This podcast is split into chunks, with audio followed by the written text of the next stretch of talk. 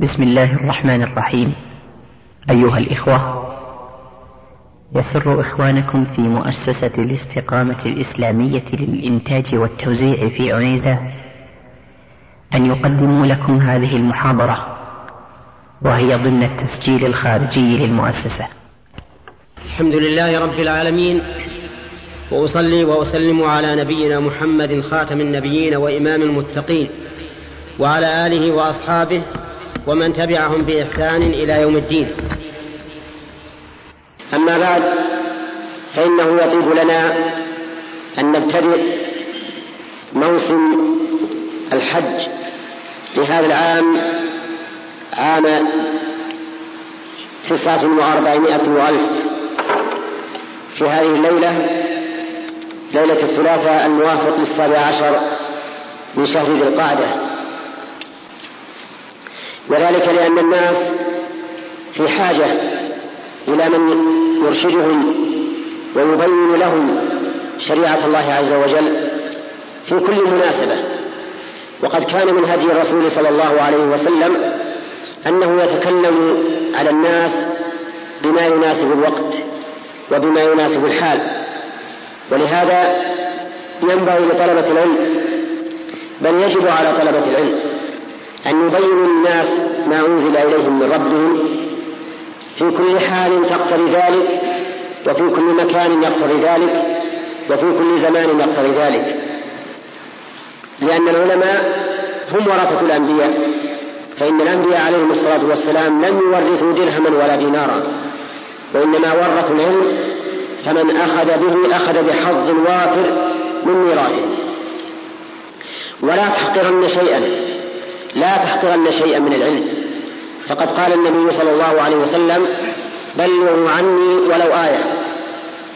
ولكن يجب عليك أن تتثبت وأن تتأنى وأن لا تقول شيئا إلا عن علم أو عن غلبة ظن تقرب من العلم حتى يكون لكلامك وزن بين الناس. لا تستعجل فتقول اليوم قولا تنقضه غدا أو تصر على ما أنت عليه من الباطل بعد أن يتبين لك الحق. والأمر خطير جدا خطير من وجهه الايجابي ومن وجهه السلبي إن منعت بيان الحق فأنت على خطر وإن تكلمت بما لا تعلم فأنت على خطر فالإنسان يجب عليه بذل الجهد في طلب الحق والوصول إليه ثم بذل الجهد في نشره بين الناس وتبليغه الناس مع التأني وعدم التسرع. إننا الآن نستقبل موسم الحج ونستقبل أيضا موسم عمل صالح ألا وهو عشر الحجة. عشر الحجة هذه الأيام التي قال عنها رسول الله صلى الله عليه وسلم ما من أيام العمل الصالح فيهن أحب إلى الله من هذه الأيام العشر. قالوا ولا الجهاد في سبيل الله؟ قال ولا الجهاد في سبيل الله إلا رجل خرج بنفسه وماله فلم يرجع من ذلك بشيء. هذه العشر التي يجهل كثير من الناس فضلها. ومن علم فإنه قد يتهاون في إعطائها حقها من الاجتهاد في العمل الصالح. وإذا كان رسول الله صلى الله عليه وسلم يقول ما من أيام العمل الصالح فيهن أحب إلى الله من هذه العشر إلا رجلا خرج بنفسه وماله فلم يرجع من ذلك بشيء فإنه ينبغي لنا أن نجتهد غاية الاجتهاد في الأعمال الصالحة في هذه الأيام العشر أشد مما نجتهد في أيام عشر رمضان. لأن الحديث عام ما من أيام العمل الصالح فيهن أحب إلى الله من هذه الأيام العشر. ولكن ما الذي نعمل؟ نعمل كل عمل صالح من الصلاة والذكر وقراءة القرآن والصدقة والصيام والإحسان إلى الخلق وغير ذلك. ولهذا يشرع في هذه الأيام التكبير أن يكبر الإنسان ليلا ونهارا رافعا صوته بذلك إن كان رجلا وتسر به المرأة. فيقول الله أكبر الله أكبر لا إله إلا الله والله أكبر الله أكبر ولله الحمد. أو يثلث التكبير فيقول الله أكبر الله أكبر الله أكبر لا إله إلا الله والله أكبر الله أكبر الله أكبر ولله الحمد. كذلك أيضا ينبغي في هذه الأيام أن يصوم لأن الصوم من من أفضل الأعمال الصالحة. حتى قال فيه الرب عز وجل في الحديث القدسي كل عمل ابن آدم له الحسنة بعشر أمثالها إلى سبعمائة ضعف. قال الله تعالى إلا الصوم فإنه لي وأنا أجزي به. فهذا دليل واضح على أن الصوم من أفضل الأعمال. وأحبها إلى الله عز وجل فيكون داخلا في هذا العموم. سواء ثبت الحديث الذي فيه أن رسول الله صلى الله عليه وسلم صامها ولم يدع صيامها أم لم يثبت لأنها من لأن الصوم من العمل الصالح.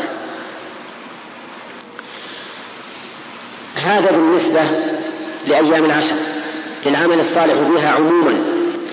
أما بالنسبة للحج فإننا نقول إن الحج أحد أركان الإسلام لأن الإسلام بني على خمس شهادة أن لا إله إلا الله وأن محمد رسول الله وهذا واحد وإقام الصلاة وإيتاء الزكاة وصوم رمضان وحج البيت حج بيت الله الحرام. وهذه العبادات تجمع بين العبادات الفعلية والمالية يعني يعني البدنية والمالية وهي أيضا فعل وترك. فالصلاة عبادة بدنية وهي فعل. والصوم عبادة بدنية لكنه ترك. والحج عبادة بدنية لكن قد قد يكون معه شيء من المال. كالهدي مثلا لكنه تابع. وإلا فإن الحج الأصل فيه أنه عبادة بدنية.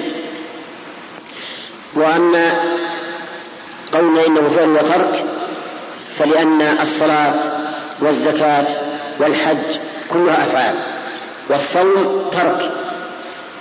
وهذا من حكمة الله عز وجل. ليتم اختبار العبد لأن بعض الناس قد يشق عليه الفعل دون الترك. وبعض الناس قد يشق عليه الترك دون الفعل وبعض الناس قد يشق عليه بين المال دون عمل البدن وبعض الناس بالعكس.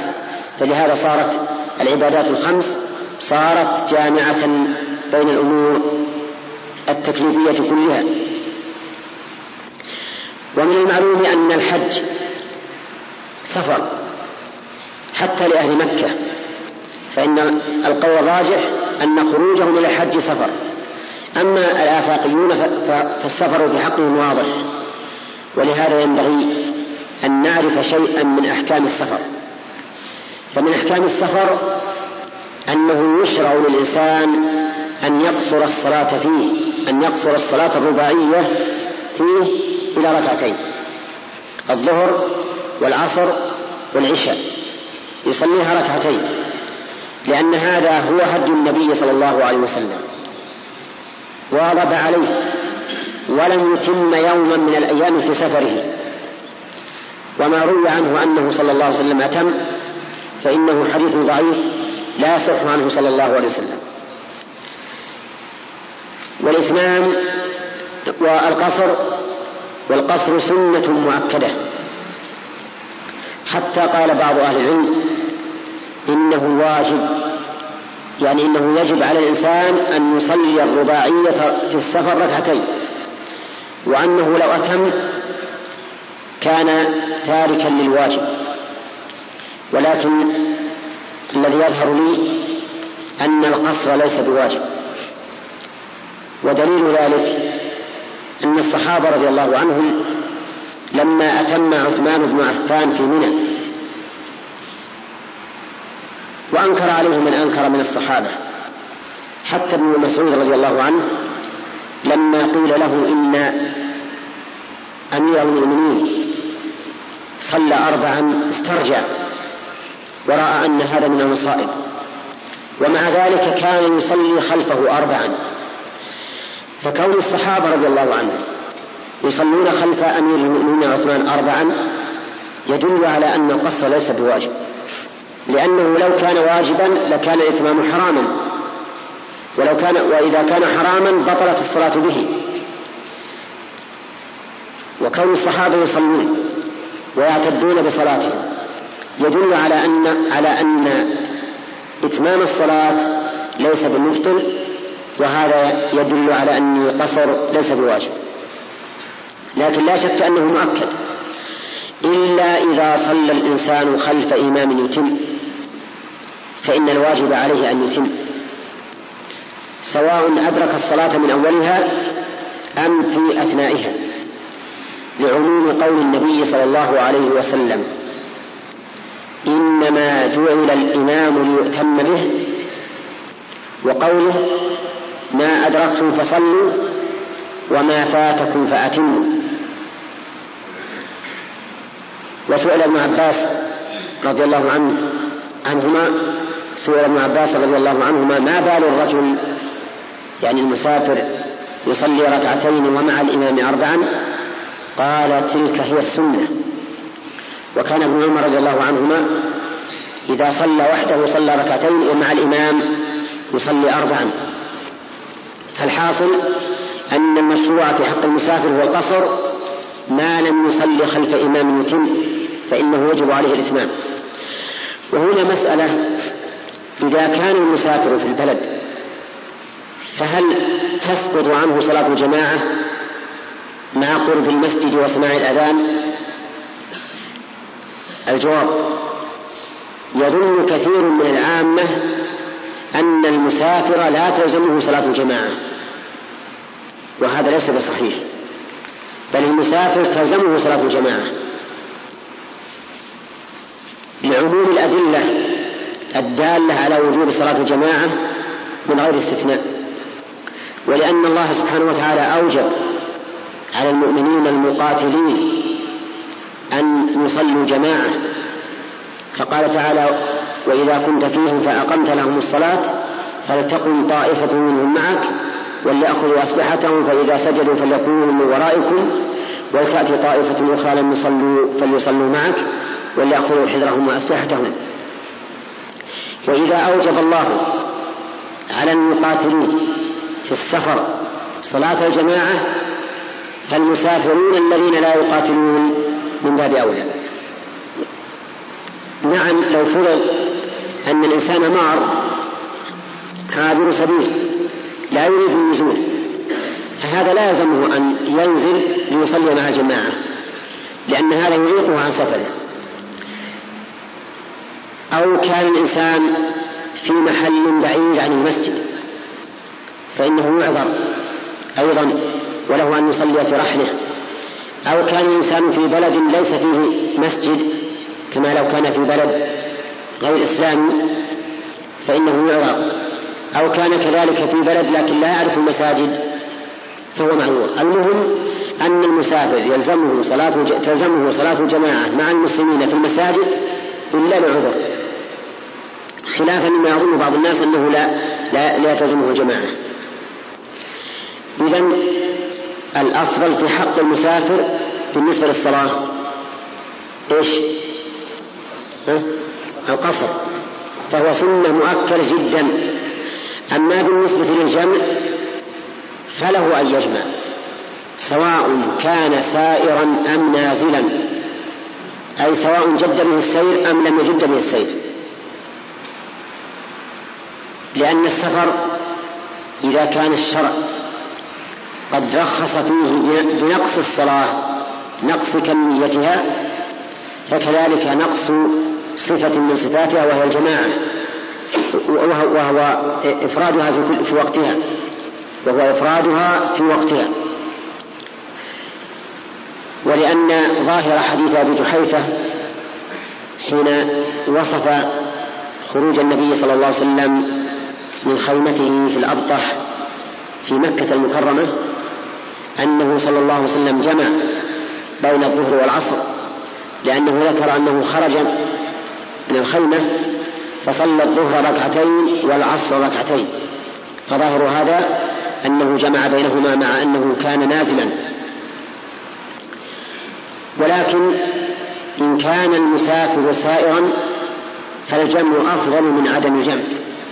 وإن كان نازلا فترك الجمع أفضل لأن الرسول صلى الله عليه وسلم لم يجمع في منى في حجة الوداع حين كان نازلا. إذا الجمع هل هو من رخص السفر كالقصر مسؤول مطلقا أو فيه تفصيل؟ فيه تفصيل. إن كان الإنسان نازلا فترك الجمع أفضل وإن كان سائرا فالجمع أفضل. فإذا قال قائل هل الأفضل جمع التقديم أو جمع التأخير؟ فالجواب أن الأفضل ما كان أيسر له. إن كان الأيسر له جمع التقديم إن كان الأيسر له جمع التقديم فجمع التقديم أفضل. وإن كان الأيسر جمع التأخير فجمع التأخير أفضل. فمثلا إذا دخل وقت الصلاة الأولى وهو سائر والسير مستمر فما هو الأيسر عليه؟ نعم. التأخير. وإذا دخل وقت الأولى قبل أن يركب فالأيسر له التقديم. وهكذا كان فعل رسول الله صلى الله عليه وسلم. إذا ارتحل قبل أن تزيغ الشمس أخر الظهر إلى العصر. وإن زالت الشمس صلى الظهر والعصر ثم ركب. فصار الجمع تقديما أو تأخيرا حسب ما هو أيسر للإنسان. إن كان الأيسر التقديم قدم وإن كان الأيسر التأخير أخر. أما بالنسبة للطهارة فإن المسافر يجب عليه أن يتطهر بالماء كالمقيم تماما. لكن إذا لم يكن معه من الماء إلا ما يحتاجه لشربه وأكله فإنه يجوز له التيمم. لقول الله تعالى وإن كنتم مرضى أو على سفر أو جاء أحد منكم من الغائط أو لامستم النساء فلم تجدوا ماء فتيمموا صعيدا طيبا فامسحوا بوجوهكم وأيديكم منه. فله أن يتيمم. ولكن إذا وصل الماء فإنه يتطهر به. لحديث أبي هريرة رضي الله عنه أن النبي صلى الله عليه وسلم قال الصعيد المسلم وضوء الصعيد الطيب وضوء المسلم وإن لم يجد الماء عشر سنين فإذا وجد الماء فليتق الله وليمسه بشرته. فإذا تيممت ثم وصلت إلى الماء وأردت أن تصلي وجب عليك أن تتوضأ بالماء إن كان تيممك عن طهارة صورة ووجب عليك الغسل إن كان تيممك عن طهارة كبرى. فإذا قال قائل هل التيمم يرفع الحدث بحيث إذا بقي الإنسان على طهارته فله أن يصلي ما شاء أو هو طهارة استباحة يتقيد يتقدر بقدر الضرورة. فالجواب أن العلماء اختلفوا في ذلك. فمنهم من قال إن التيمم طهارة السباحة يتقدر بقدر الضرورة فلا يتيمم للصلاة قبل دخول وقتها وإذا خرج الوقت بطل التيمم. ومن العلماء من قال بل إن التيمم طهارته رافعة للحدث. لأن الله تعالى قال حين ذكر الوضوء والغسل والتيمم قال عز وجل ما يريد الله ليجعل عليكم من حرج ولكن يريد ليطهركم وليتم نعمته عليكم لعلكم تشكرون. وهذا يدل على أن التيمم مطهر كما أن الاغتسال والوضوء مطهران مطهران فكذلك التيمم مطهر. ولقول النبي صلى الله عليه وسلم جعلت لي الأرض مسجدا وطهورا والطهور بالفتح ما يتطهر به وعلى هذا فيكون التراب مطهرا بل يكون التيمم مطهرا ومعنى كونه مطهرا أنه رافع للحدث. فإذا قال قائل إذا جعلتموه رافعا للحدث فلماذا تقولون إنه إذا وجد الماء فلا يصلي إلا بعد الطهارة به؟ وضوءا إن كان تيممه عن حدث أصغر وغسلا إن كان تيممه عن حدث أكبر. فالجواب أن نقول هذا هو مقتضى الأدلة. فإن في حديث أبي سعيد الذي رواه البخاري مطولا وفيه أن النبي صلى الله عليه وسلم رأى رجلا معتزلا لم يصلي في القول فقال ما منعك أن تصلي؟ قال أصابتني جنابة ولا ماء. فقال عليك بالصعيد فإنه يكفيك. فأرشده النبي صلى الله عليه وسلم إلى التيمم ثم حضر الماء واستقى الناس منه وبقي منه شيء فأعطاه النبي صلى الله عليه وسلم الرجل وقال خذ هذا أفرقه على نفسك. وهذا يدل على أن التيمم لا يرفع الحدث إلا ما دامت الضرورة باقية. أما إذا زالت الضرورة ووجد الماء ووجد الإنسان الماء فإنه لا بد من استعماله. ولحديث أبي هريرة الذي أشرنا إليه آنفا فإذا وجد الماء فليتق الله وليمسه بشرته.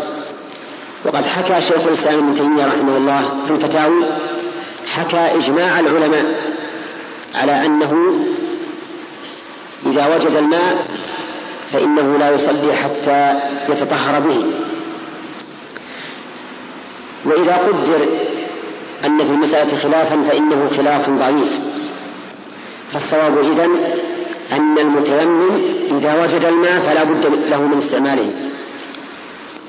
فإذا قال قائل لو تيممت لصلاة الظهر وبقيت على طهارتي إلى صلاة العصر وأنا لم أجد الماء فهل أصلي صلاة العصر بالتيمم لصلاة الظهر؟ فالجواب إن قلنا إن التيمم مبيح فإنك لا تصلي صلاة العصر بصلاة الظهر بالتيمم لصلاة الظهر بل لا بد من لا بد من إعادة التيمم وإذا قلنا إنه رافع وهو الصحيح فإنه يجوز أن تصلي صلاة العصر بالتيمم لصلاة الظهر. حتى لو فرض أنك بقيت إلى المغرب وإلى العشاء فإنك على طهارتك ما لم تنتقض بأحد النواقض المعروفة. تكلمنا الآن عن ثلاث مسائل. العمل الصالح في أيام العشر والثاني صلاة المسافر والثالث طهارة المسافر. الرابع تنفل المسافر بالصلاة. يعني هل يشرع للمسافر أن يتطوع بالصلاة أو لا يشرع الجواب أن نقول يشرع للمسافر أن يتطوع بالصلوات المشروعة في الحضر. إذ لا فرق بين الحضر والسفر. كل صلاة تشرع في الحضر فإنها مشروعة في السفر. إلا راتبة الظهر وراتبة المغرب وراتبة العشاء. هذه الثلاث دلت السنة على أنها لا تفعل لا تفعل في السفر. وما عداها فإنه يصلى لعدم وجود الدليل على تركه. فما هو الذي يمكن أن يصلى إذا ما دامت ما دام الضابط عنده أنه لا يصلى من النوافل ثلاث وهي راتبة الظهر وراتبة المغرب وراتبة العشاء. أما العصر فليس لها راتبة. فما الذي يصلى من النوافل إذا سنة الفجر. الوتر صلاة الليل صلاة الضحى تحية المسجد الاستخارة. الصلوات النوافل المطلقة التي يقول الإنسان فيها تعبد بما شاء. فأنت اعرف أو أن تعرف ما لا يصلى وما عدا ذلك فإنه يصلى. فالذي لا يصلى هداية الله؟ ما هو الذي لا يصلى من النوافل في السفر؟ أي الذي لا يصلى.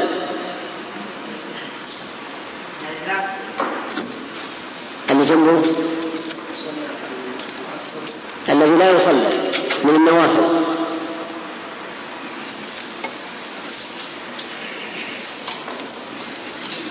نعم. راتبة الظهر. أي نعم. راتبة المغرب. وراتبة العشاء. نعم. هذه لا تصلى من النوافل. ومع ذلك فإنه يصلى. ما الذي يصلى؟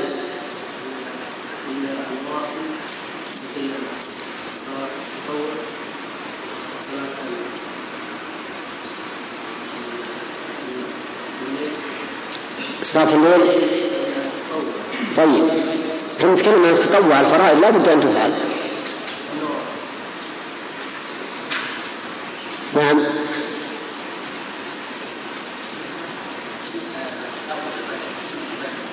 سنة الفجر والوتر صلاة الليل صلاة الضحى الاستخارة تحية المسجد. سنة الوضوء كل النوافل تفعل في السفر إلا هذه الثلاث. طيب ثم بعد ذلك ننتقل إلى صفة الحج والعمرة.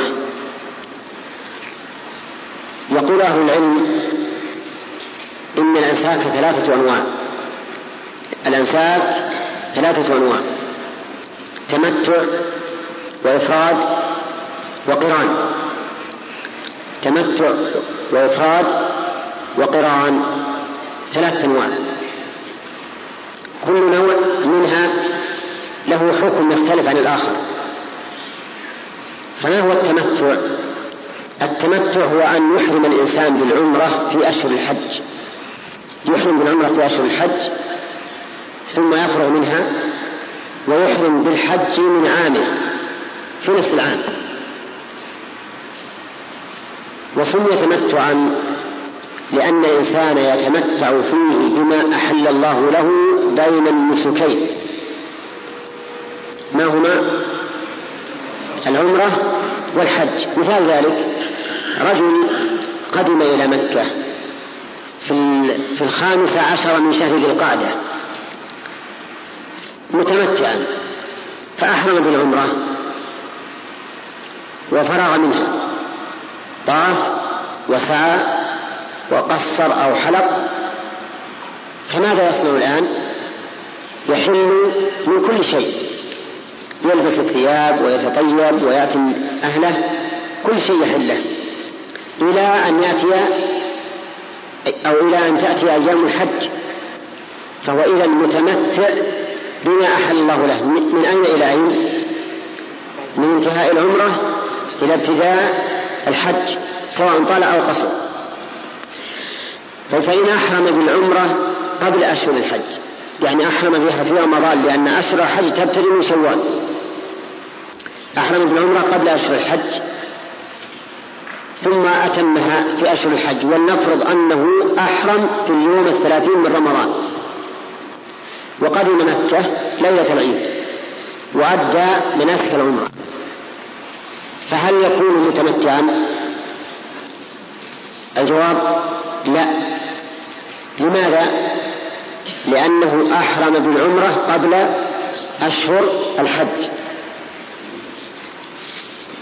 وأما ما اشتهر عند العامة من أن من صام في مكة من صام في مكة رمضان فليس بالمتمتع ومن لم يصم فإنه متمتع فهذا لا أصل له. المدار والأصل على إحرامك بالعمرة. إن أحرمت بالعمرة قبل دخول أشهر الحج التي أولها شوال فلست بمتمتع. وإن أحرمت بعد بعد دخولها فأنت متمتع لأنك أحللت بين النسكين وتمتعت بما أحل الله لك.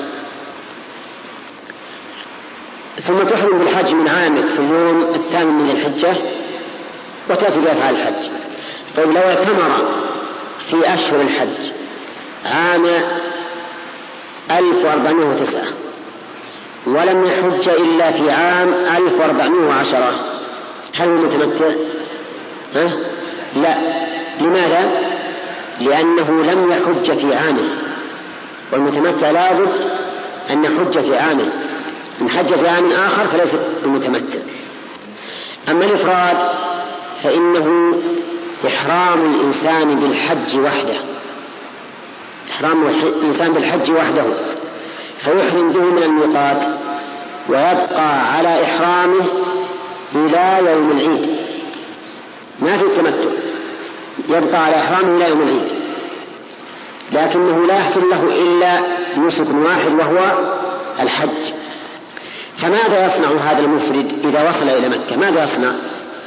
يطوف ويسعى ويبقى على إحرامه إلى أن يأتي وقت الحج ويخرج مع الناس لأنه محرم بالحج والحاج لا يتحلل إلا إذا رمى جمرة العقبة يوم العيد وحلق أو قصر فإنه يحل التحلل الأول وإذا طاف وسعى حل التحلل الثاني.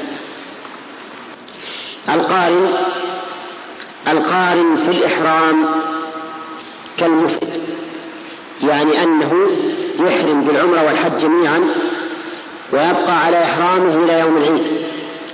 فإذا وصل إلى مكة فإنه يطوف ويسعى ويبقى على إحرامه إلى أن يحل منه في يوم العيد إذا رمى جمرة العقبة وحلق. حل التحلل الأول ثم إذا طاف حل التحلل الثاني لأنه سعى من قبل. إذا قال قائل ما الفرق بين هذه الأنساك في, في الأفضلية وفي الحكم؟ نقول الفرق أن التمتع أفضل الأنساك التمتع هو أفضل الأنساك لأن النبي صلى الله عليه وسلم أمر أصحابه به. وقال لو استقبلت من أمري ما استدبرت ما سقت الهدي ولا أحلت معكم. ولأن فيه تيسيرا على المكلف فإن المكلف يعني الإنسان يبقى مترفها بما أحل الله له من حين انتهاء العمرة إلى أن يبدأ الحج. وهذا لا شك أنه نعمة والله تعالى يحب التيسير على العباد. الثالث أن المتمتع يأتي بالنسكين جميعا. بأفعالهما تامة. فالعمرة التامة والحج تام. ليس فيه نقص. رابعا أن المتمتع يلزمه الهدي. ولزوم الهدي هذا فضيلة. ليس غرما وخسرانا بل هو فضيلة ونعمة من الله عز وجل لأنه لولا أن الله أوجب عليك الهدي لكان الهدي بدعة. لأن كل من تعبد لله بما لم يشرع فهو مبتدع. فكون الله عز وجل يشرع لعباده الهدي ليذبحوه ويتمتعوا بما يتمتعون به ويتصدقون ويهدون هذا نعمة من الله عز وجل. وهذه وهذه الميزة الأخيرة يشاركه فيها القرآن إلا أنه إذا ساق الهدي معه فالقرآن أفضل لأن هذا فعل النبي صلى الله عليه وسلم. ولهذا قال النبي عليه الصلاة والسلام لولا أن معي الهدي لأحللت معكم. وهذا يدل على أن من ساق الهدي فالقرآن في حقه أفضل وهو كذلك. القرآن والإفراد بالنسبة للأفعال واحد. لأن كل من القارن والمفرد يبقى على إحرامه إلى يوم العيد. وهذا يدل على أن القرآن والإفراد بالنسبة للأفعال على حد سواء. لكن القرآن أفضل من الإفراد. لماذا؟ لأنه يحصل له حج وعمرة. والإفراد لا ليس فيه إلا حج. ولأن فيه الهدي والإفراد لا يجب فيه الهدي وإيجاب الهدي كما قلنا نعمة من الله عز وجل. لولا أن الله أوجبه لم يكن واجبا بل لم يكن مشروعا. فلهذا نقول إن القرآن أفضل من الإفراد. ثم يأتي بعد ذلك الإفراد في المرتبة الثالثة. فإذا قال قائل هل لهذا الحج والعمرة هل لهما شروط؟ فالجواب نعم لهما شروط الشرط الأول الإسلام والثاني البلوغ والثالث العقل والرابع الحرية والخامس الاستطاعة. خمس شروط. من يعد علينا طيب. آخر واحد. نعم. نعم. نعم. نعم. نعم. والاستطاعة. خمس شروط الإسلام وضده الكفر. الكافر لا يجب عليه الحج. بل ولا يصح منه الحج. فلو أن رجلا لا يصلي وحج ولكنه لا يصلي فإن حجه مردود عليه وحرام عليه أن يدخل مكة. لقوله تعالى يا أيها الذين آمنوا إنما المشركون نجس فلا يقربوا المسجد الحرام بعد عامهم هذا. ولا يحل لأحد قدر على منعه وهو يعلم أنه لا يصلي إلا منعه. لأنه كافر نجس لا يجوز أن يقرب مثل الحرام. لكنه لو لو حج مع الناس ولكنه لا يصلي فحجه غير صحيح مردود عليه. الثاني البلوغ فالصغير لا يجب عليه الحج ولكن يصح منه وهل يجزئه؟ لا يجزئه. طيب. إذا لا يجب عليه الحج لأنه غير مكلف. وقد قال النبي صلى الله عليه وسلم رفع القلم عن ثلاثة وذكر منهم الصبي حتى يبلغ. يصح منه ما الدليل؟ الدليل حديث ابن عباس رضي الله عنهما. أن النبي صلى الله عليه وسلم لقي ركبا بالروحاء فقال من القوم؟ قالوا المسلمون. فمن أنت؟ قال رسول الله. ثم رفعت إليه امرأة صبيا فقالت ألي هذا حج؟ قال نعم ولك أجر. وجه الدلالة أنه قال نعم لما قال فلهذا حج.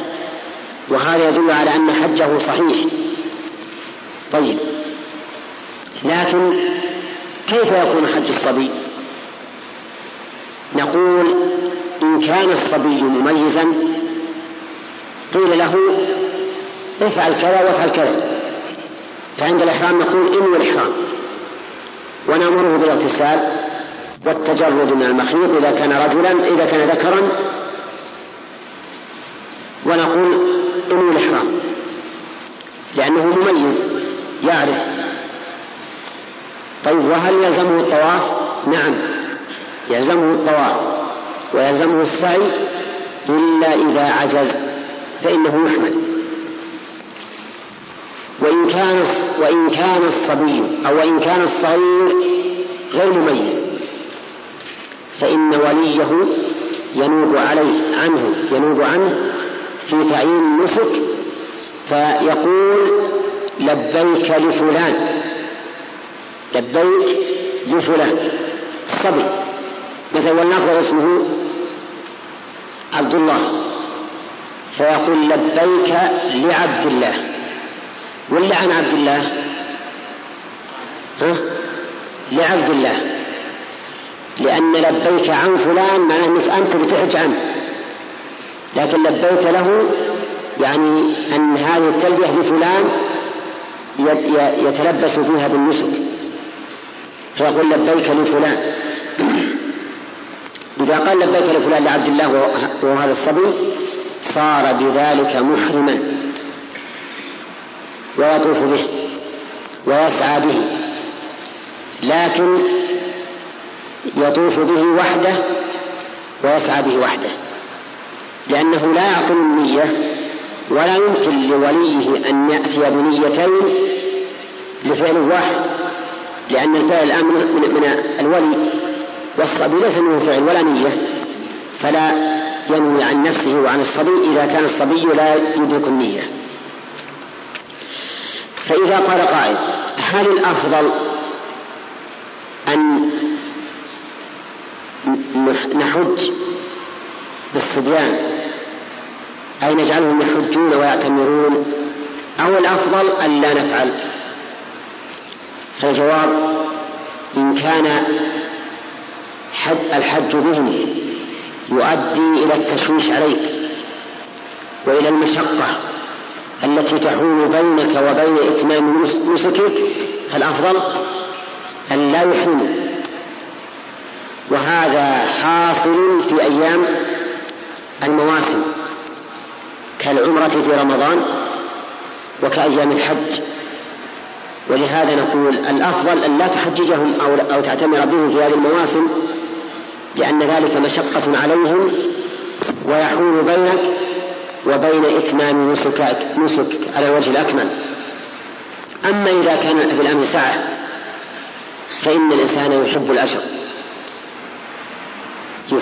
يحج بهم يعتمر بهم. فإن الإنسان يعتمر بهم وكذلك لو قدر أن الحج صار سعة فإنه يحج بهم. والمهم أن لا تحج بهم فتفعل سنة لغيرك على وجه يضر بك ويمنعك من إتمام النسك ونقتصر الآن على هذه الشروط وندع المجال للأسئلة إن شاء الله إلى إقامة الصلاة. جزا الله فضيلة الشيخ كل خير. ونفعنا بما سمعنا ونسأله أن يمتع به على طاعته. بعض الأسئلة وهي كثيرة ولعل البعض الآخر يكمل في اللقاء الآخر. سائل يقول فضيلة الشيخ يشكل على كثير من الناس دخول شهر الحج حيث أنه ليس كشهر رمضان يتحرى يتحرى له في أول يوم منه فهل يعتمد على التقويم في دخوله أو, أو على الأحوط أو بإكمال الشهر. أرجو التفصيل لأنها تشكل حتى لأن هذا يشكل حتى في صيام أيام البيض. وفي الكفارات وجزاكم الله خير. الحمد لله رب العالمين. لقد أعطانا رسول الله صلى الله عليه وسلم قاعدة نبني عليها. فقال إذا رأيتموه فصوموا وإذا رأيتموه فأفطروا فإن غم عليكم فأكملوا العدة ثلاثين. فإذا أشكل عليك الأمر فأكمل الشهر ثلاثين. فمثلا إذا صار يوم التاسع والعشرين من ذي القعدة فإن اليوم الثلاثين منه لا يعتبر من ذي الحجة بل هو من ذي القعدة لأن الرسول صلى الله عليه وسلم قال أتموا أكملوا العدة ثلاثين. فإذا أكملنا عدة ذي القعدة ثلاثين فلازم ذلك أن لا نصوم إلا إذا أكملنا الثلاثين. وكذلك يقال بالنسبة لأيام البيض. مع أن أيام البيض وقوعها في اليوم الثالث عشر والرابع عشر والخامس عشر على سبيل الأفضلية. وإلا فإن أجرها يحصل سواء صامها الإنسان في هذه الأيام أو قبلها أو بعدها. فقد كان النبي صلى الله عليه وسلم يصوم من الشهر ثلاثين يوما ولا يبالي من أي الشهر صامها من أوله أو وسطه أو آخره. والأمر فيها واسع. لكن بالنسبة لدخول شهر ذي الحجة نقول إذا لم يثبت دخوله ببينة فإننا نكمل عدة شهر ذي القعدة ثلاثين يوما نعم. فضيلة الشيخ أحسن الله إليك. كيف نجمع بين فضل العمل الصالح في عشر ذي الحجة وبين عمل الرسول صلى الله عليه وسلم وأنه كان في رمضان أجود ما يكون؟ وجزاكم الله خير. نعم. كان النبي صلى الله عليه وسلم في رمضان أجود ما يكون بالنسبة للبذل المعروف والإحسان. لأنه شهر جود الله عز وجل وكرمه فكان النبي صلى الله عليه وسلم يتعرض لجود الله عز وجل بما يبذله من النفع البدني والمالي لأن من جاد على عباد الله جاد الله عليه أما شهر ذي الحجة فإن الرسول عليه الصلاة والسلام ذكر لنا قو... سنة قولية وإذا ثبت القول عن رسول الله صلى الله عليه وسلم فإننا لسنا بحاجة إلى أن يثبت الفعل على وجه التطبيق. ومن زعم أن القول لا يعمل به حتى يثبت تطبيقه فقد قال شططا. فإذا ثبت القول عن رسول الله صلى الله عليه وسلم وجب العمل به سواء علمنا أنه طبق أم لم نعلم لأن الأصل هو التطبيق. حتى يقوم دليل على عدم التطبيق وإذا وجد عدم تطبيق فإنه لا بد أن يكون هناك سبب يمنع من التطبيق. وقضايا الأعيان كما نعلم ليس لها حصر. نعم. فضيلة الشيخ كيف يكون ساكن العزيزية مسافرا إذا كان بمنى وهو يجلس في النهار في بيته وينام فقط في الليل بمنى؟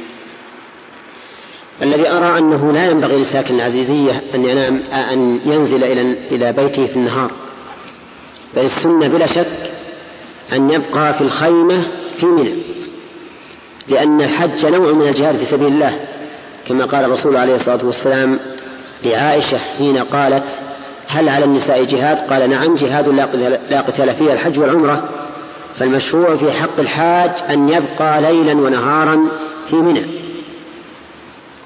ولكن بالنسبة لمنى في الوقت الحاضر أنا أتردد في أنها سفر بالنسبة لأهل مكة لأن البيوت اتصلت بها وصارت كأنها حي من أحياء مكة. أما مزدلفة وعرفة فهي خارج مكة بلا شك حتى إلى الآن لم تصلها منازل فالأحوط لأهل, لأهل مكة في منى الأحوط لهم أن يتموا الصلاة. لا سيما وأن المشهور من مذهب الإمام أحمد وجماعة كثيرة من أهل العلم أن أهل مكة ليسوا مسافرين حتى في عرفة. لكن القول الراجح أنهم مسافرون لأنهم أحرموا لأنهم كانوا يصلون مع النبي صلى الله عليه وسلم في منى وفي عرفة ويقصرون. إنما بالنسبة لمنى في الوقت الحاضر أنا أتردد في أنها في أن في أنها تعتبر سفرا بالنسبة لأهل مكة لأنها كما قلت أصبحت وكأنها حي من أحياء مكة. نعم. أيهما أفضل؟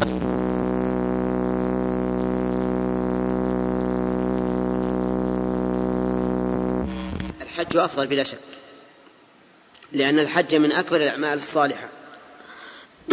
والإنسان المسافر للحج هو في عمل الحج. في عمل الحج من حين أن يسافر وقبل أن يسافر يستطيع أن يعمل العمل الصالح. فمثلا إذا قدرنا أنه سافر في اليوم الخامس من ذي الحجة. فالخمسة في الأيام الخمسة الأولى سيعمل فيها العمل الصالح الذي يعمله المقيم. وإذا سافر فهو من إنشاء السفر وهو في حج لأنه قاصد للحج والحج بلا شك أفضل من من من العمل الصالح بل هو عمل صالح في الحقيقة. هو عمل صالح. كما قال الرسول عليه الصلاة والسلام الحج المبرور ليس له جزاء إلا الجنة. نعم. هناك شباب وكهوف شاي فريضة الحج مع العلم باستطاعتهم على ذلك. فما حكم الله فيهم؟ وما الحكم إذا ماتوا على ذلك؟ وهم يعتذرون بأعذار واهية.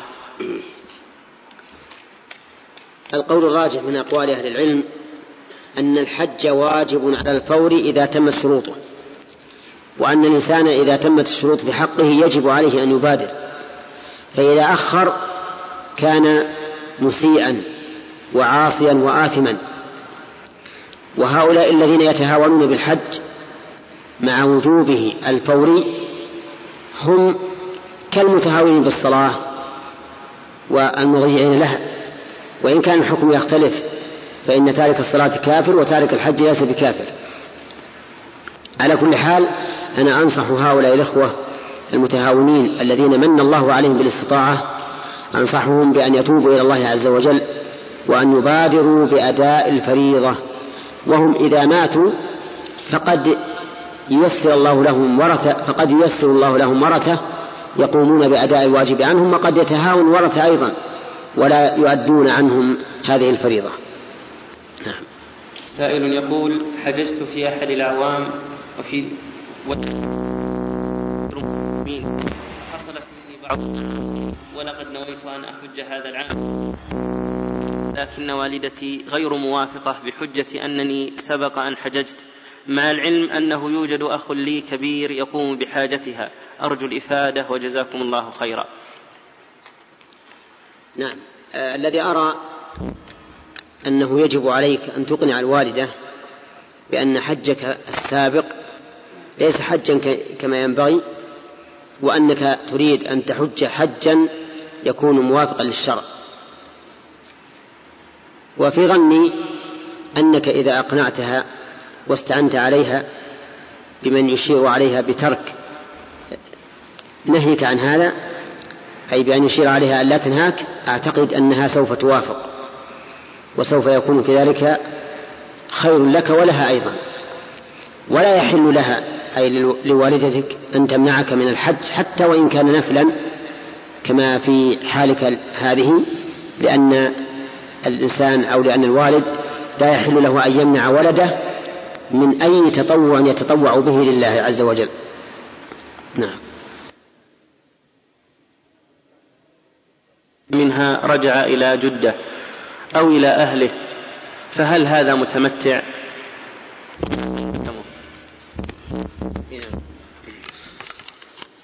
إذا أحرم الإنسان بالعمرة متمتعا بها إلى الحج ثم سافر بعد أن حل من العمرة وعاد إلى مكة محرما بالحج وحده فإن القول الراجح من أقوال أهل العلم أنه متمتع وأن هذا السفر لا يقطع التمتع إلا إذا سافر إلى بلده ثم عاد من بلده فأحرم بالحج وحده فإنه يكون مفردا في هذه الحال. لأن سفره قطع بين العمرة والحج وأنشأ للحج سفرا جديدا وهذا هو المروي عن أمير المؤمنين عمر بن الخطاب. وعلى هذا فإذا رجع الإنسان أو فإذا خرج الإنسان من مكة إلى جدة وهو متمتع نظرنا إن كان من أهل جدة فقد انقطع تمتعه وإن كان من غيرهم فإن تمتعه لا ينقطع. وهكذا لو ذهب إلى المدينة بين العمرة والحج وليس من أهل المدينة فإن تمتعه, تمتعه لا ينقطع بل هو باق على تمتعه وخلاصة القول أن من سافر من المتمتعين بين العمرة والحج فإن كان سافر إلى بلده ثم رجع محرما بالحج فإنه مفرد وليس بمتمتع. وإن سافر إلى بلد سوى بلده ثم رجع محرما بالحج فإنه لا يزال على تمتعه.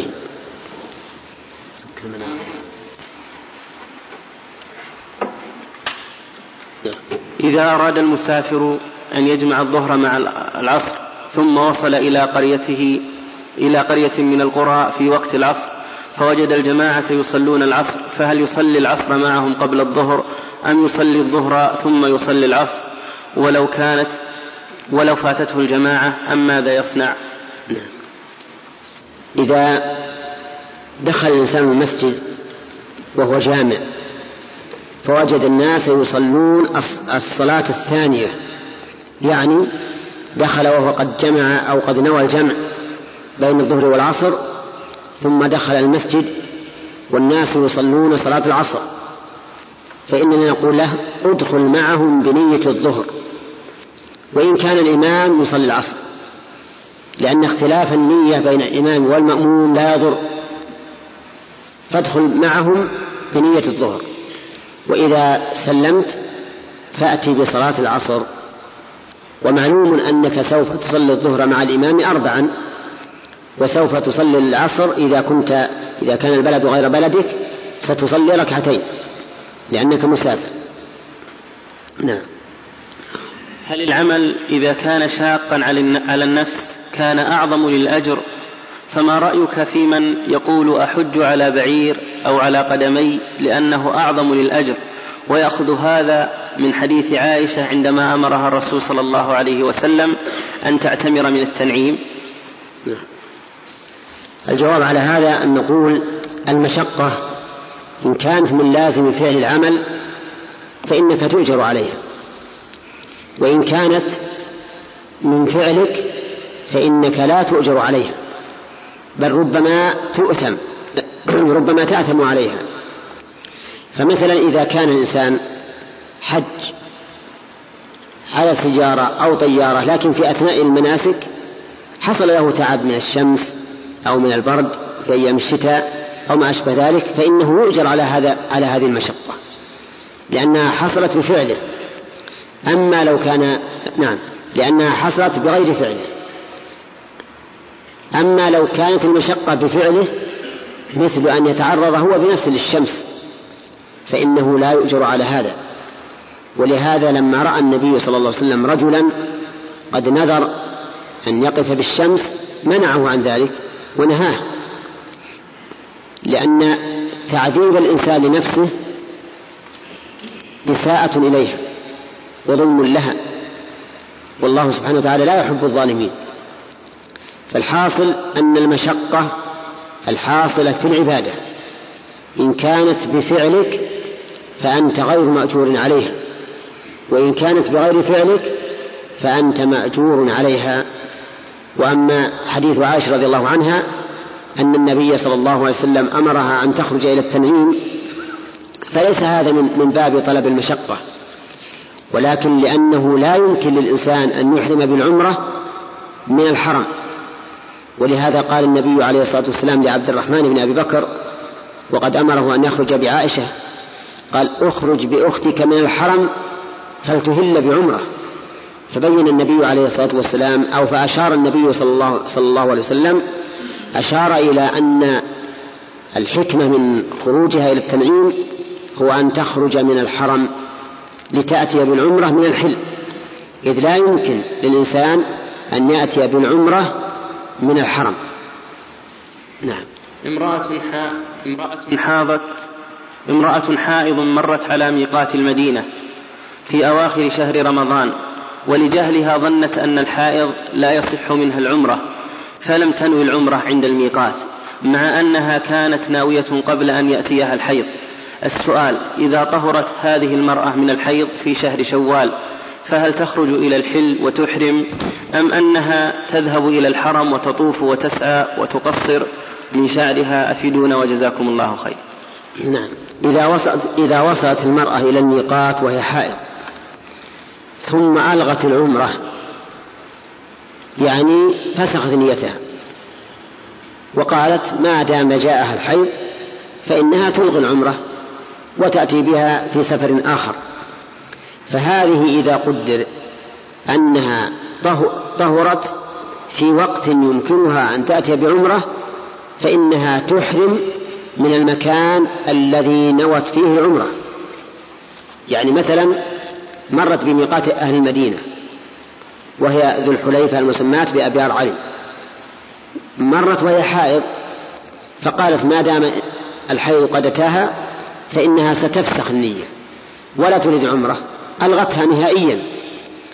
ولما ولما وصلت إلى جدة طهرت فقالت ما دمت طهرت فإني سأعتمر.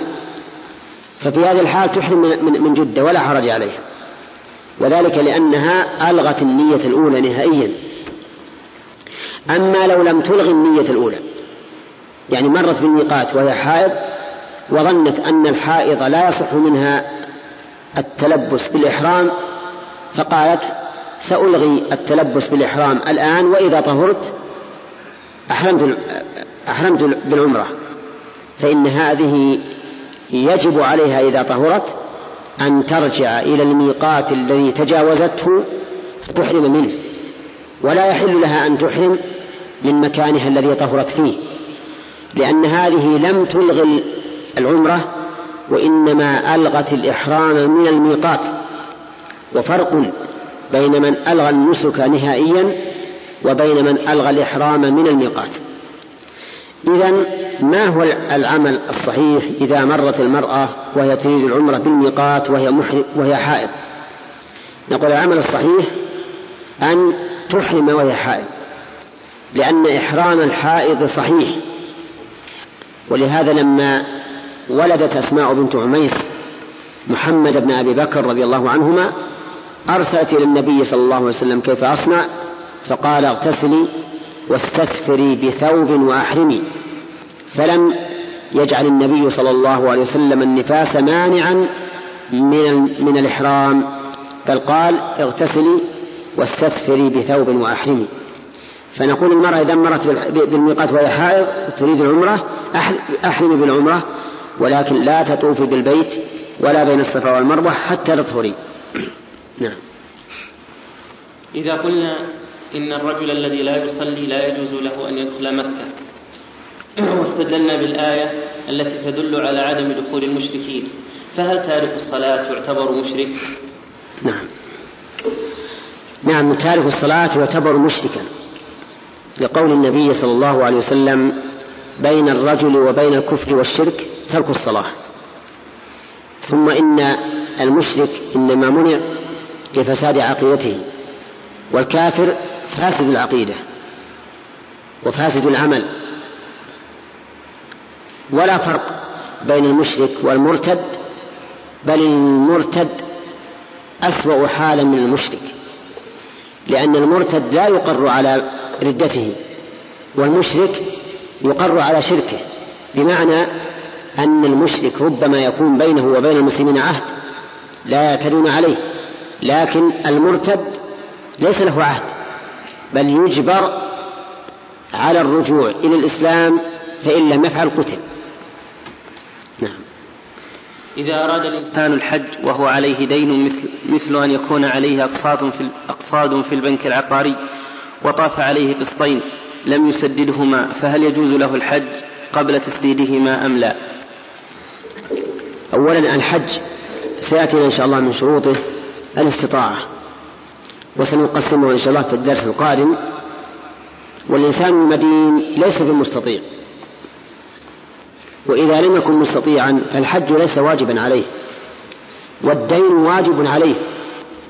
والإنسان العاقل لا يأتي بالشيء الذي ليس بواجب ويدع الشيء الواجب. بل العاقل يبدأ أولا بالواجب ثم يأتي بغير الواجب. فنقول الدين يجب عليك أداؤه وأما الحج فليس بفريضة عليك الآن ما دمت مدينا لا تقدر على الوفاء. فاحمد الله على العافية ولا تحج. الدرهم أو الريال الذي تجعله في الحج اجعله في قضاء الدين. لو قدر أن عليك خمسمائة ألف وأنك ستحج بخمسمائة ريال. نقول أوف شيئا من الدين بخمسمائة ريال ولا تحج. أنت إذا أعطيت خمسمائة ريال من له عليك خمسمائة ألف؟ صار له عليك كم؟ خمسمائة ألف إلا خمسمائة ريال. فنقص الدين. وهذه فائدة. نعم لو فرض أن المدين وجد من يحمله مجانا مثل أن يأتي إليه إنسان وهو الحج معنا ساعدنا ونحن نقوم بنفقتك ففي هذه الحال يحج لأنه لا يضر لا يضر غرماءه شيئا. أما إذا كان يريد أن يبذل المال فإننا نقول له لا تحج واقض دينك فهذا هو الأفضل لك. نعم. بعض الأسئلة لو كانت خارج عن الموضوع. إيه، نعم. شخص حلف يمينا على أنه لا يتزوج على زوجته على أنه يتزوج على زوجته ولو بعد عشرين سنة ولكنه ندم فماذا يفعل؟ ما دامت المسألة مؤجلة إلى عشرين سنة فليصبر فلعله يندم اليوم ولا يندم في المستقبل. لكن لو مضى عشرون سنة ولم يتزوج حينئذ يجب عليه كفارة كفارة يمين. بأن يطعم عشرة مساكين أو يكسوهم أو يعتق رقبة فإن لم يجد صام ثلاثة أيام. لكن قد يقول إنني أحب أن أتحلل من هذا اليمين لأستريح. فنقول نعم الحمد لله.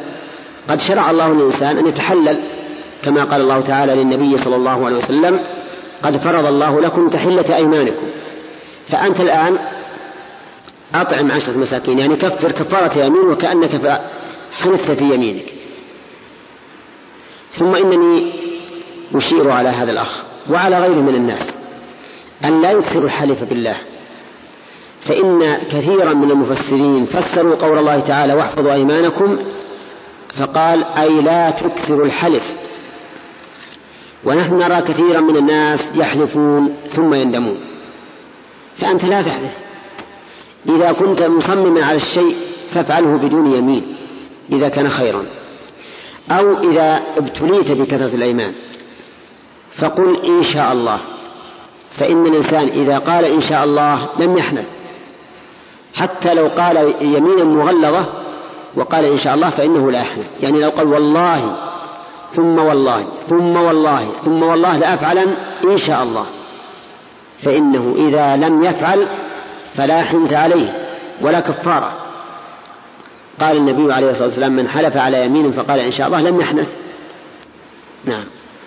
ما رأيتم في رجل صلى بقوم في صلاة العشاء في ليلة مطيرة وقصر الصلاة الرباعية ركعتين وهو في الحضر؟ نعم. رأينا أن صلاته هذه غير صحيحة وأنه يجب عليه الآن أن يصلي أربعا قضاء لما فعل. وأن يخبر الجماعة الذين هو إمامهم بأنه يلزمهم أن يصلوا الآن صلاة العشاء أربعا. وذلك لأنه لا يوجد سبب للقصر إلا السفر فقط. يعني المرض يبيح الجمع ولا يبيح القصر. والمطر يبيح الجمع ولا يبيح القصر. وأذكر أنني عدت مريضا فسألتك كيف تصلي وهكذا ينبغي الإنسان إذا عاد المريض أن يسأل أن يسأله كيف يصلي وكيف يتطهر ليخبره بال بالشرع في إذا كان مخطئا فقال هذا الرجل والله أنا لي عشرين يوم وأنا الحمد لله إخبار لا شكوى أجمع وأقصر أجمع وأقصر. وهو, وهو في بلده. قوله أجمع يوافق على هذا ولا لا؟ ها؟ يوافق. لأن المريض إذا شق عليه أن يصلي كل صلاة في وقتها فله الجمع لكن قوله أقصر هذا لا يوافق عليه. بماذا نأمر هذا المريض؟ نأمره أن يعيد الصلاة. أن يعيد الصلاة صلاة العشاء خاصة. لأنه صلاها ركعتين والواجب عليه أن يصلي أربعا. وكذلك صلاة العصر صلاة الظهر والعصر إذا كان يقصرهما. يجب عليه أن يعيدهما أربعا.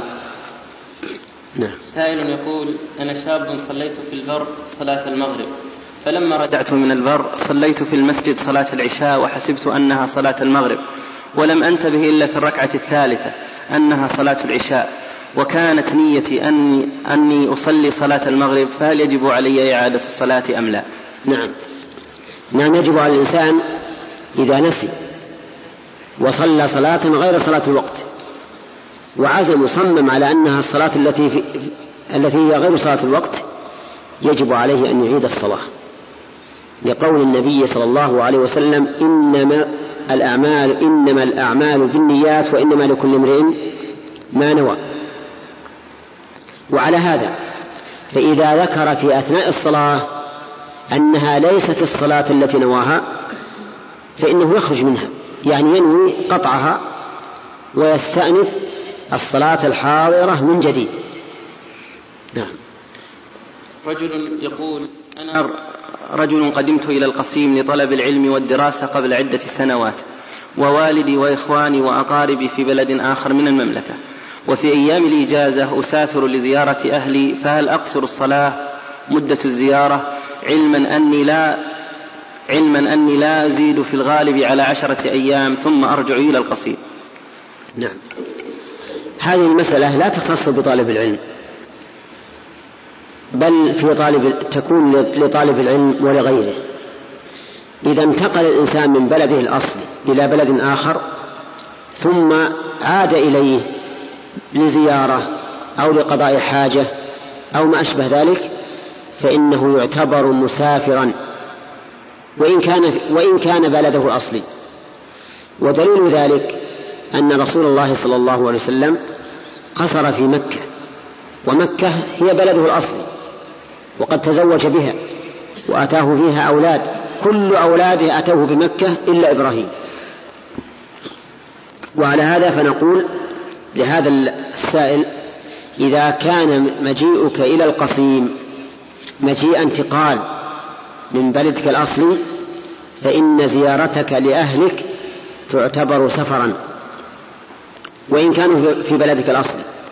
وأما إذا كنت تعتبر أن القصيم وطن لك وأن بلادك الأصلية وطن لك صار لك وطنان. ولا مانع من أن يكون الإنسان وطنان. ولهذا لو كان شخص يأتي في أيام الشتاء إلى إلى إلى القصيم. وفي أيام الصيف يذهب إلى الطائف. قد اتخذ له وطنين. الطائف في أيام الصيف والقصيم في أيام الشتاء. قلنا له أنت الآن لك وطنان. لا تقصر لا في, الص... لا, لا, لا في القصيم ولا في الطائف. لأن البلدين كلاهما اتخذته وطنا. بخلاف الإنسان الذي استوطن في مكان ثم ذهب إلى مكانه الأصلي لزيارة أو لشغل فإن هذا لا يعتبر فإن هذا يعتبر مسافرا وإن كان قد جاء إلى بلده الأصلي. نعم. هل قول أو هل إضافة المكرمة إلى مكة أو المنورة إلى المدينة من البدع؟ وهل من الأفضل أن يقال مكة المحرمة والمدينة النبوية؟ أفيدونا جزاكم الله خير. لا أعلم أن مكة توصف بمكة المكرمة في كلام السلف وإنما يقال مكة فقط وكذلك المدينة لا توصف بأنها المنورة في كلام السلف وإنما يسمونها المدينة. لكن حدث أخيرا بأن يقال في مكة المكرمة ويقال في المدينة المنورة. ومكة سماها الله سبحانه وتعالى بلدا آمنا. سماها بلدا آمنا وسماها بلدا محرما كما قال تعالى قل إنما أمرت أن أعبد رب هذه البلد الذي حرمها. وكذلك مباركة.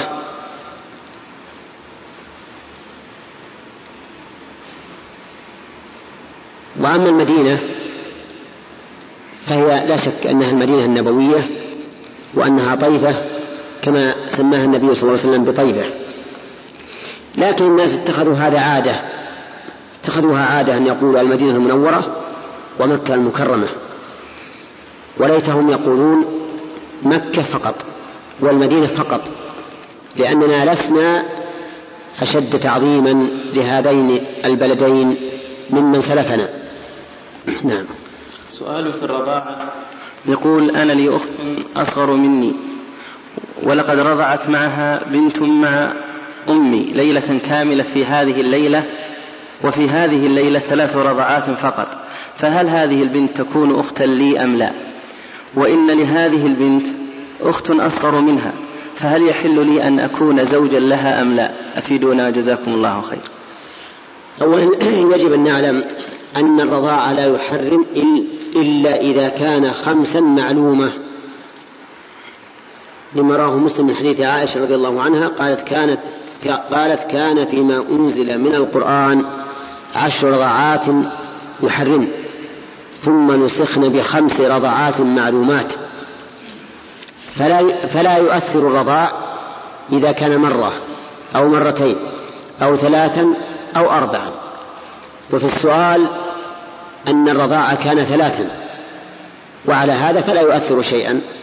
يجوز لك أن تتزوج حتى بالبنت التي رضعت من أمك ما دامت لم ترضع إلا ثلاث مرات. أما لو رضعت خمس مرات فإن هذه البنت تكون أختا لك ولجميع إخوتك من أبيك أو أمك. وأما أخواتها فإن فإنه لا علاقة بينك وبينهن فيجوز لك أن تتزوج من أختها الصغيرة التي لم ترضى من أمك وأنت لم ترضى من أمها. نعم. امرأة اعتمرت في رمضان وعندما طافت طواف الوداع خرجت من مكة فقصرت من شعرها لتحل من العمرة. فهل عليها شيء؟ علما بأن هذا كله كان في نفس اليوم. أما إذا تعمدت فلا شك أنها قد أساءت. يعني إذا أخرت التقصير عن طواف الوداع فإنها قد أساءت بلا شك. وأما إذا كانت ناسية وذكرت بعد أن طافت طواف الوداع فإنه لا حرج عليها في ذلك لعموم قول الرسول صلى الله عليه وسلم من نام عن صلاة أو نسيها فليصليها إذا ذكرها. فجعل النبي عليه الصلاة والسلام الصلاة المنسية تصلى إذا ذكرت. فهذا التقصير إذا كانت قد نسيت نقول لها قصري متى ذكرت. نعم. إذا حصلت الجنابة في أيام الحج فهل تخل به؟ وهل لها كفارة؟ نرجو الإيضاح. إذا حصلت الجنابة على الإنسان يجب عليه أن يغتسل سواء في الحج أو في غيره لأنه لا يمكن أن يصلي وعليه جنابة. فإن لم يتمكن ولا أظنه الآن يعجز في الوقت الحاضر اللهم إلا نادرا. فإذا تمكن أن يغتسل وجب عليه أن يغتسل. وإذا لم يتمكن فإنه يتيمم حتى يجد الماء. وأما أن يدع التيمم والغسل بحجة أنه حاج فهذا حرام. لا بد أن يغتسل من الجنابة أو أن يتيمم إذا تعذر الاغتسال. شكر الله لفضيلة الشيخ هذا اللقاء المبارك ولنا لقاء أو عودة إلى لقاء ليلة الأحد ليلة الأحد القادمة بإذن الله فنترككم إلى ذلك الحين وصلى الله على نبينا محمد.